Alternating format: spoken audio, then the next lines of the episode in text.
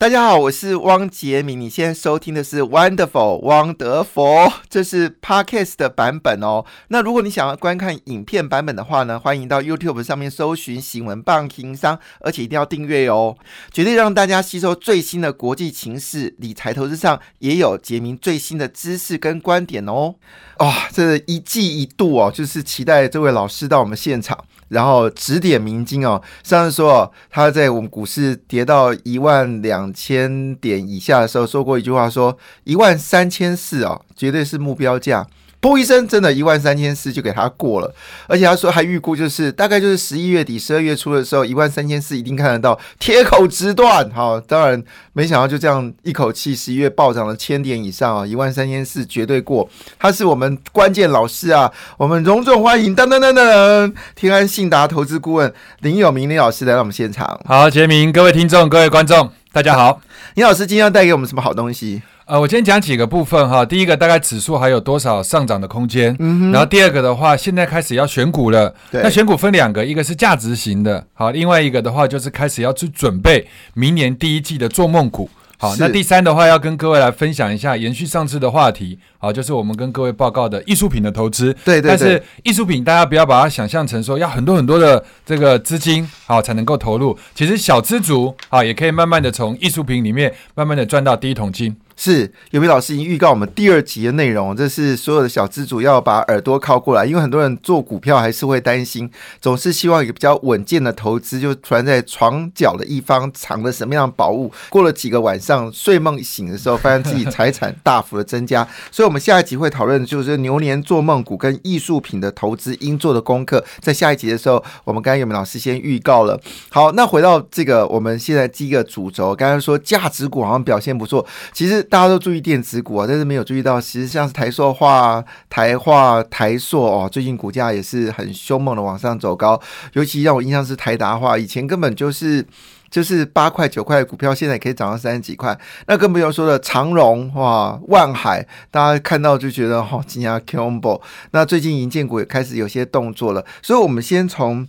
这次的季报里面的价值股来谈起，那这个价值股这部分，呃，有没有老师有什么样的看法？好，那杰明，我这边插一个话哈，就是说在介绍股票之前，先给各位一个这个指数的规划，因为每一个月来的时候都会跟各位报告一下对行情的看法嘛。哈，我想大方向先给各位厘定一下，因为现在的时间点哈，大概是十一月底、十二月初，所以原则上的话，因为十二月底哈会有两件大事，第一个当然就是集团跟法人做账，但是同一个时间点呢，那个地方。方也是美国的纾困案，好是在这个地方到齐了，所以接下来的话会不会有新的这个刺激方案？好，大家也都在观察，所以一个是变数，一个是利多，那相相交集之下，那现在的一个台北股市呢，强强棍，就像刚刚这个杰明所说的，但是指数是有明老师讲的，我们跟进而已，没有，其实还有空间，还有空间，因为上次跟各位讲一万三千四嘛，对不对？好，那现在我跟各位来报告，笔记，对我们稍微来算一下时间，哈，就是说。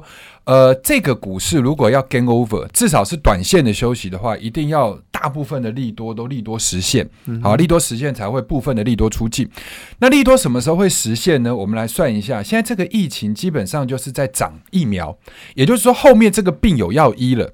所以疫苗当推出来的时候，大家心安。可是当大家心安的时候，通常都是股市的高点。好，所以这时候我们来算一下疫苗推出的时间。第一个，辉瑞如果透过美国的紧急授权法案的话，大概会在十二月十号会推出。对，然后再来的话，你可以去看到 Moderna，好，就是美国的 Moderna。那这个大概在十二月十七。这两个的差别就是辉瑞要冷藏七十，这个零下七十度，它的冷链技术。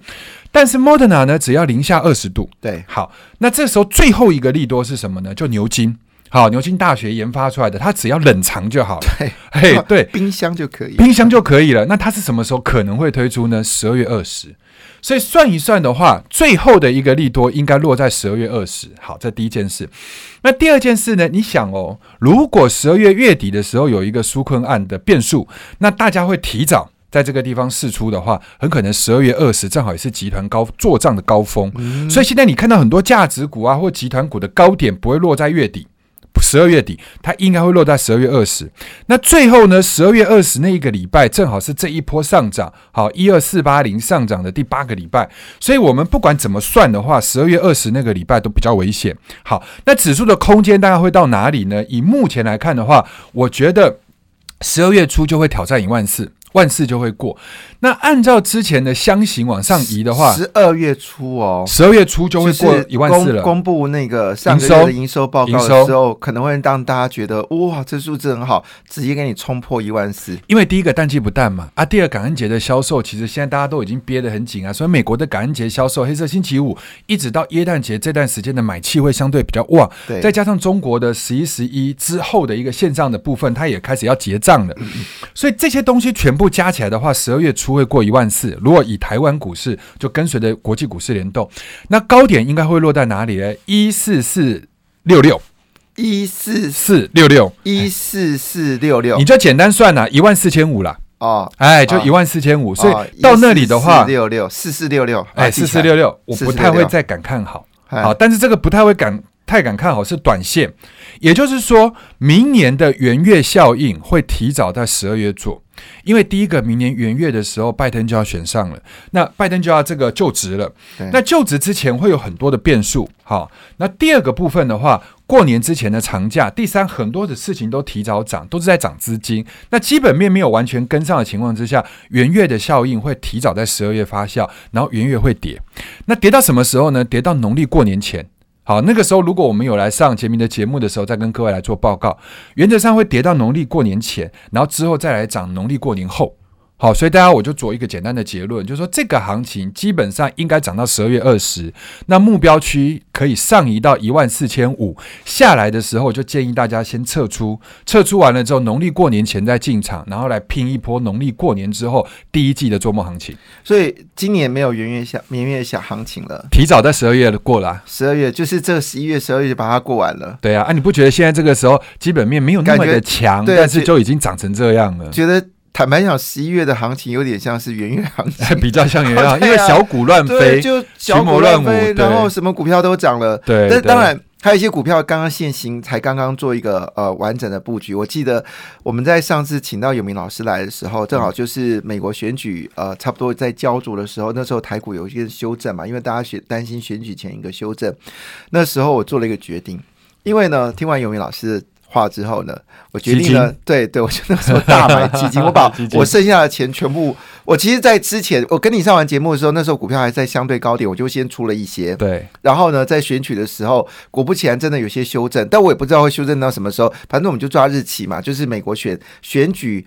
那天大跌，我就把剩下钱全部进场买。但是说真的，绩效没有像那个股票的行情那么好啦。坦白，我最好的报酬率这一波，也就是那个时候点进去到现在也不过是六点七趴，基金算很多了。是哈，因为可是美国股市涨十趴，好了，那我算我贪婪好了。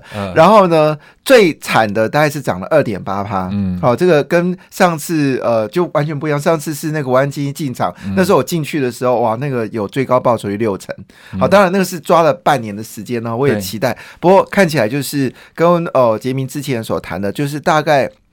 这次公布营收的时候，如果有什么好的投资机会，我们就要保守了，因为可能是站在卖方了。嗯，对。然后现阶段的话，当然，呃，一直到十二月二十，这还有一段空间哈。所以，我们先来谈价值型的东西。那刚刚有念到很多，比如说塑化类股嘛，对不对？是啊，很强哎。对，那因为最主要的原因哈，就是说这一波的景气循环，从封城开始，塑化的需求，包含就是很多的基础工业的部分都停工。那这个部分的话，其实都不太会去出货。那现在的话，其实也没有真正到农耕，或者是到很多的这个明年呐，真的用量最最多的时候。可是市场是在做一个反弹。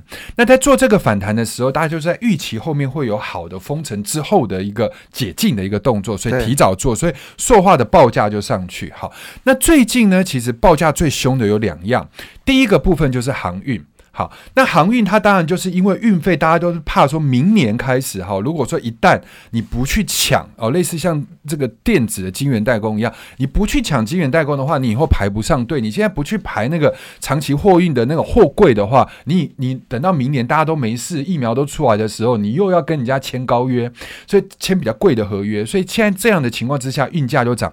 那最近还有另外一个东西在涨，就是铜。对哦，铜哦，又铜真的创新高涨得，有够凶，涨了七年来的一个新高。对好，那我们还是回归到价值型的投资，因为最近跟铜相关的股票，比如说第一铜啊，好这些东西都已经在涨铜箔。基板，哎，铜箔基板在涨，但是大家回过头来去看几个价值型长时间很稳定的，叫电线电缆。哎，那电线电缆这一块很少人在提啊，对当然我们比较知道的，一般都是像华兴，对不对？对我会比较建议大家看一档一六零九的大雅。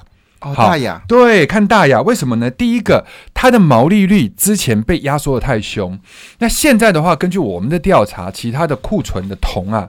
库存的一个部分的这个量是够的，因为之前都没有人要嘛，所以他就存了很多做明年的电电电了。那这样的情况之下的话，它现在库存的部分就有所谓的涨价题材。对哦，对，就是这个部分。那再来的话，铜的用量在明年，不管是铜箔基板也好，或者是海底电缆，或者是什么，都还会带动铜价再继续涨。所以我觉得对他来讲的话，这一块 OK。那它本来就是属于价值型的，股价也没什么涨到，所以这一波大家如果可以留意的话，我想呃提到很多的涨价概念股，那我觉得电线电缆里面的大雅，好，大家可以去投资。对，那你一定很好奇，为什么库存会跟我有关系啊？因为会计准则已经改变了，会计准则必须把未实现亏损跟未实现利率必须在你的财报中时的揭露，特别在每年季报。所以也就是说呢，它也要重新去计算它现在库存的这个铜是溢价还是叠价。如果叠价，就会在资产上面了就要认列。对好，那都我们说的是预估，但是这就会反映在你的财产上面，就是你的财报上面就会哦，你这个已经认列了这些呃未实现的利益，那当然对于股票市场来说，你就充满了一些期待。不过我比较好奇，想问一下有没有老师，你在资本市场那么久哈，嗯，这一波航运股的行情跟这一波塑化股的行情，像台达化从这个七块钱一路涨到三十几块，我觉得呃，您是多久？这个多久以来看到这样的行情？那铜的价格还会继续往上走高？铜的价格还会在上涨。哈，如果你跟航运的运价相比的话，铜算是被低估的，因为这几年的话，铜的需求其实比铁多，因为第一个部分建设没有那么大。对，好，但是未来哈有两个东西，我觉得铜跟铁会一起涨。嗯那为什么铁会涨呢？因为主要是汽车的用量开始增加，所以钢铁股的部分汽分。车都变电动车了。对，那钢铁股的用量会增加，所以铜价，我想的话，这一波哈，各位可以去看那个前一波的金价，它从一千五涨到了一千八，对不对？它其一千九，它中间其实没什么停过那它中间的时间是三点五个月，是，所以换言之的话，铜到现在才涨了一个月，对，所以它还有哦机会哦。如果按照这一波，那你去想哦，这一波的比特币涨多久？这一波比特币涨一个半月到两个月，是所以也就是说，再怎么烂的话，那种原物料在上涨，或者是你去看到一个跌到谷底的东西在涨，起码基本上都是两个月起跳。对，那现在铜都还有空间，钢铁也还有空间。我想这两个东西可能会比塑化股、比航运股在未来的投资角度更多，因为塑化跟航运已经先起涨了嘛。那呃，刚刚杰明在问多久没有看到这样这样的行情？嗯，如果以塑化来讲的话，大概差不多是七年；以航运来讲的话是五年，也就是二零一五年之前航运有个高峰，那现在是二零二零。那塑化的话更久，二零一二年的时候，随着原物料的金价来到最高点的时候，那这个塑化的这个次高点出来，塑化的第一高点是在两千零八年，就是打了七年大底啊。对，就是每这个北京奥运的时候，那个时候塑化最高峰、哦啊。二零一二年金价创新高的时候，塑化第二高峰、次高峰，那之后就一直在打底了。那现在应该算是七年来比较大的一个循环啊。那这些东西都已经动过了，所以包含铜、包含钢、包含这个我刚刚所跟各位报告的，我觉得这一些可能的机会会比较大一点。好，所以他这边帮我们整理一件事，就是铜价创七年新高，有库存涨价题材，对毛利提升的就是大雅了。嗯那我们还有其他公司一定要好好聊聊，因为我们那个 我们老师是准备了。细细准备一份资料，这个要好好跟大家一起来谈哦。我们今天请到的是永明老师，那对上次永明老师有谈到一些方向哦，就记还记得吗？我们第一次找他的时候讲的是特斯拉，有没有印象？那时候特斯拉的股价在他来的时候才差不多三百块钱而已，金麦已经洗欧巴龟口啊，这两天又往上走高啊。那时候就提到一定要注意到特斯拉的概念股哦，哇！现在特斯拉概念股真的是。最厉害就同志嘛，好，那个真的是凶猛到不行。对，好，那胡脸好像最近在动了。对，可是我们今天不谈电动车，sorry，你想期待电动车，我们上集你要自己去看。好，来看我们的这个有名老师在我们上节目，他有详细的报告。好，不过我们还是要谈的事情就是季报，因为刚刚结束。那季报大家都没在讨论，其实季报是一年当中最检视一家公司有没有些人是比我们预期来的好，但股价却没动。那我们说财报就是实力啊，就是说我们的实力到底是实力。展现在什么地方？我们今天访问是天安信达投资顾问林有明林老师来到我们现场，啊，他是呃算是非常厉害的一位分析师哦。那我印象很深刻，是我之前刚做股票的时候，都喜欢看投顾老师的那个电视节目。那时候当投顾老师还不一定要分析，直到那个年代，好，那已经很久远了。然后呢，我印象这个老师呢，都会在某个特定的时间介绍传产股，然后我们就进去买，一买果然套牢。后来我就。看看时间就提醒自己一件事：船厂的作战行情不是到十二月底。其实十二月十五号就已经差不多就应该到期了，然后这些投顾老师都在，因为上涨他们就讲讲讲多嘛，所以他们就在十二月十五号到十二月二十号这段讲船展的作战行情。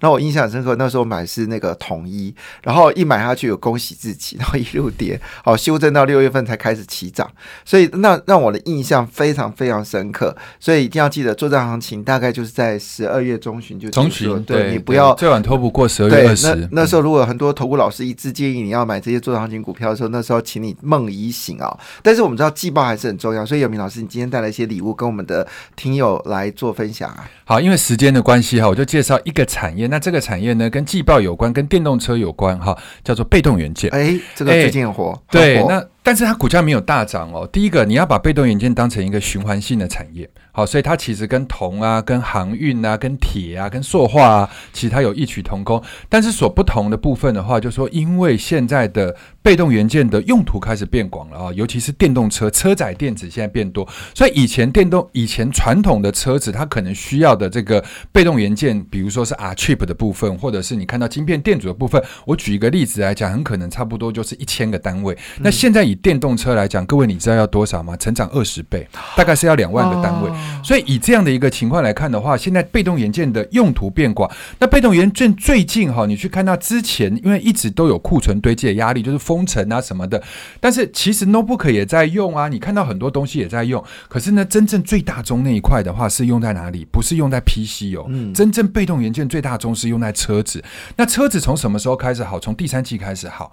所以第三季开始好的情况之下，现在开始慢慢的加温，而且各家的车厂在年底到明年初开始要去推所谓电动车的时候，这个被动元件的机会就起来。那最近好死不死，正好又有一家公司叫华新科，那它的大马厂正好有员工染疫，原先本来就在酝酿涨价的晶片店主，现在就开始缺。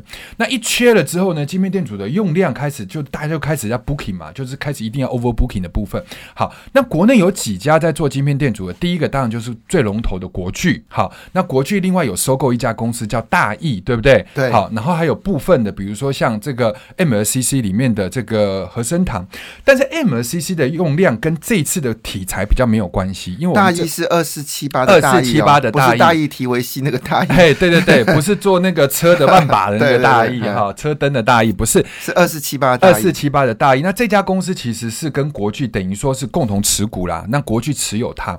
好，那原则上因为国巨贵了，国巨。现在是几百块的股票，可是大益是多少钱？大益只有七十几块啊。对对，好，那第二个部分的话，就股本的角度来讲，国巨的股本也大了。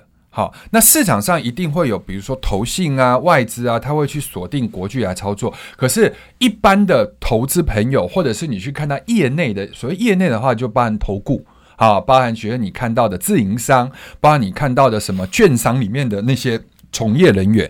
他们会想买大益，对，因为大益的股本比较小，对，好，比较这个比较轻活泼，对，比较活泼，所以在这个族群的话，我会请大家锁定。那这个族群就第一个，它的十月营收非常不错，然后第二个部分的话，你可以去看到国巨也好，大益也好，其实它的获利真的不错。那如果说以现在来讲的话，我们算大益的前三季就已经赚了四点三三，它现在的股价是七十块啊。好，七十多一点。然后呢，你去看到它的这个前三季是四点三三，好，假设它第四季都不赚钱好了啦。好，那它的股价去除以前三季的 EPS，算出来是十七点八倍，是我刚刚列出一张这个所谓的季报遗珠股里面最低的。所以也就是说，我觉得大家如果在要拼十二月二十号以前的行情的话，除了传产股，我们刚刚跟各位来讲电线电缆以外，我觉得被动元件这一块是大家可以考虑。那如果你觉得国巨的价钱比较贵的话，那你可以回过头来去看什么？去看大意。那为什么要这样讲呢？因为最近另外有一档股票二四二八的心情，我不是叫大家去买，可是它的一个波段已经涨了好几。这个超过一倍以上，对，所以这种轻薄短小的股票在动的情况之下的话，我觉得题材跟它最相近的，其实应该是国巨跟大益。嗯，所以心情没有赚到人，可能可以稍微考虑一下，像是大益这样的股票，因为时间关系，它很多季报遗珠，观看有没有机会再跟大家做报告。